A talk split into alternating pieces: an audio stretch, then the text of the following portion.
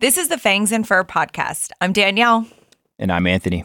Today, we just want to give a little introduction to shed light on what this podcast is all about and what goals we want to achieve. We own a pet food store in Columbus, Ohio that is focused on educating pet owners on the benefits of feeding real, fresh, species appropriate food, or simply put, food nature intended.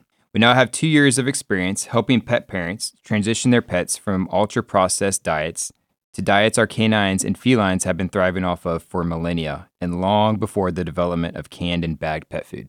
We have two dogs, Mozzie and Foxy, both of their own journey that have inspired our exploration in what it means to feed like you give a damn. That's our hashtag, by the way. On our podcast, we'll be interviewing brands that we believe in, align with, and personally sell in our store. We will talk to industry experts on current research, best practices, and on natural products and remedies that go along with them.